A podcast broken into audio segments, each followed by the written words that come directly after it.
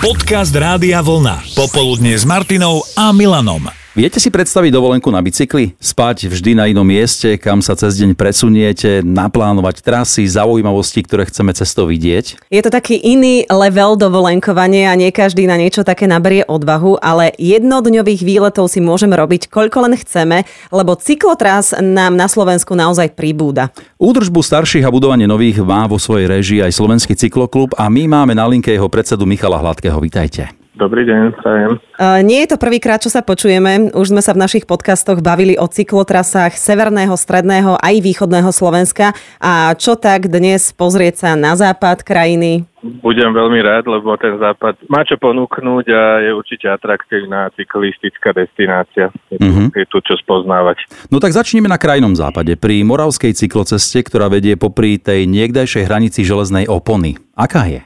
Je je vlastne spojená hlavne teda s tou históriou tej železnej opony. Je tam vybudovaných viacero náučných miest, panelov, čiže je to spojené s tým spoznávaním tej, tej nedávnej histórie. A je, je celá vedená mimo, mimo nejakej dopravy, premávky, čiže veľmi, veľmi príjemná trasa, bezpečná, hlavne teda v tomto prípade. Obľúbenou medzi cyklistami je aj slovenský úsek medzinárodnej trasy Euroveločasť Dunajskej cyklistickej cesty. Vieme, že je vyhľadávaná aj rodinami s deťmi, tým pádom asi nebude nejako náročná. Není náročná, je to, je to vlastne rovinatá trasa popri Dunaji, takže s minimálnym alebo teda žiadnym prevýšením dá sa povedať, kde možno na 100 kilometroch nastúpate 10 metrov, takže, takže úplne nič.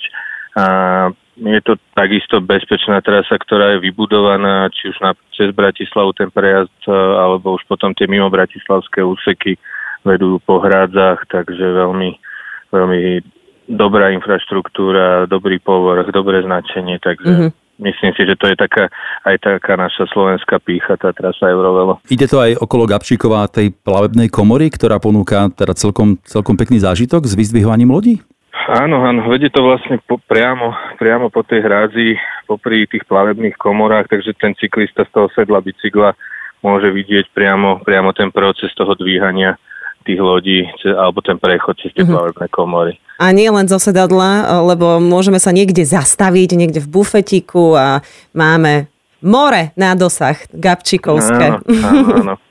Popri tej trase je Určite fajn aj to množstvo tých občerstvovacích zariadení, hlavne teda v tej časti medzi Bratislavou, Gabčikom, Komárnom, kde teda je, je veľa možností. Je tam teda možnosť sa už aj ubytovať, takže tí cyklisti vedia si to naplánovať s nejakým noclahom a samozrejme nejaké bufetiky, také menšie, aj, aj reštaurácie a tých možností je už nesmie dobe dosť.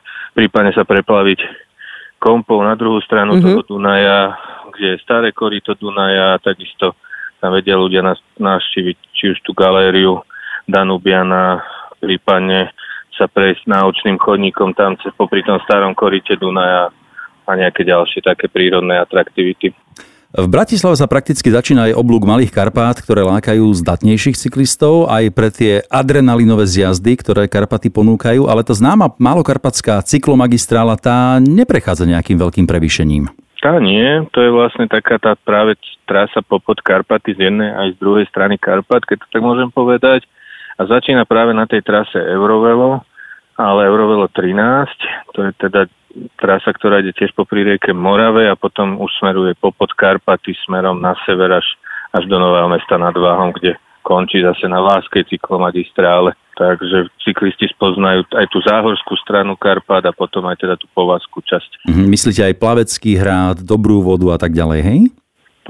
Dobrú vodu ani nie, ale plavecký hrad, áno, tam to prechádza pres, cez plavecké podhradie a po podhrad, prípadne je možné vybehnúť na hrad, alebo potom to prechádza cez Bukovu na tú druhú stranu Karpat do Smoleníc, kde teda je možné si odskočiť na, zámok. zámok alebo, mm-hmm. alebo k tomu kláštoru Katarinka odbočiť, čo je teda tá zrúcanina toho bývalého kláštora, tiež veľmi pekné miesto a je tam aj cyklistická odbočka z tej malokarpatskej magistrály.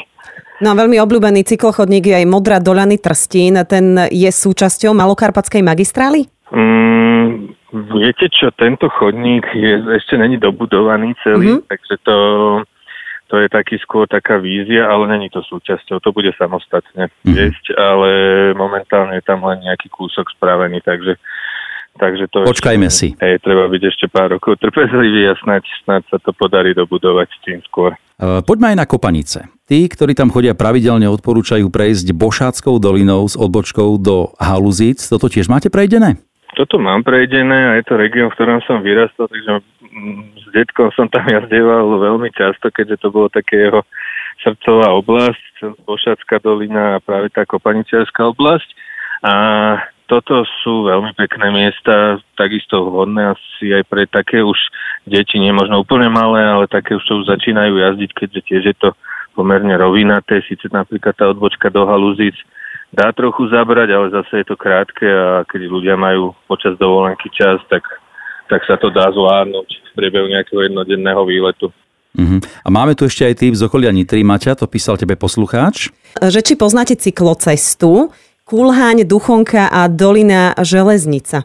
Mm, poznám, poznám. Je to vlastne nad Topolčaným smerom na pohorie Povazky Inovec a sú tam, sú tam vyznačené trasy, či už, či už rôzne okruhy, alebo, alebo takisto tam prechádza cyklomagistrála Stopolčian až vlastne na zelenú vodu pri Novom meste nad Váhom.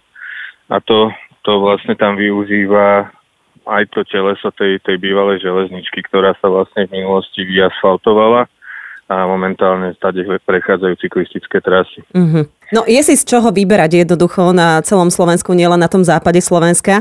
Určite áno, je to, dá sa povedať, že tá cykloturistika je, je veľmi populárna, samozrejme aj u nás, ale aj atraktívna pre tých zahraničných návštevníkov, takže Dá sa vybrať od, rovina tých ďalkových trás až po nejaké teda fakt náročné horské trasy, kde sa započia aj tí najnáročnejší alebo najvýkonnostnejší cyklisti. Mm-hmm. My sme celý júl v podcastoch Rádia Vlna sa bavili na tému obľúbených a vyhľadávaných cyklotrás. Za informácie ďakujeme predsedovi Slovenského cykloklubu Michalovi Hladkému. Ďakujeme. Ďakujem aj ja veľmi pekne za no, možnosť teda. Nech sa vám darí teda značiť čo najviac nových cyklociest a my môžeme zase slúbiť, že budeme šíriť to povedomie o cykloturistike na Slovensku. Ďakujem ešte raz. Ďakujem aj ja, verím, že sa teda stretneme niekde na nejakej trase na Slovensku. Verme, že áno. Všetko dobré. Mhm, majte sa. Popoludne s Martinou a Milanom.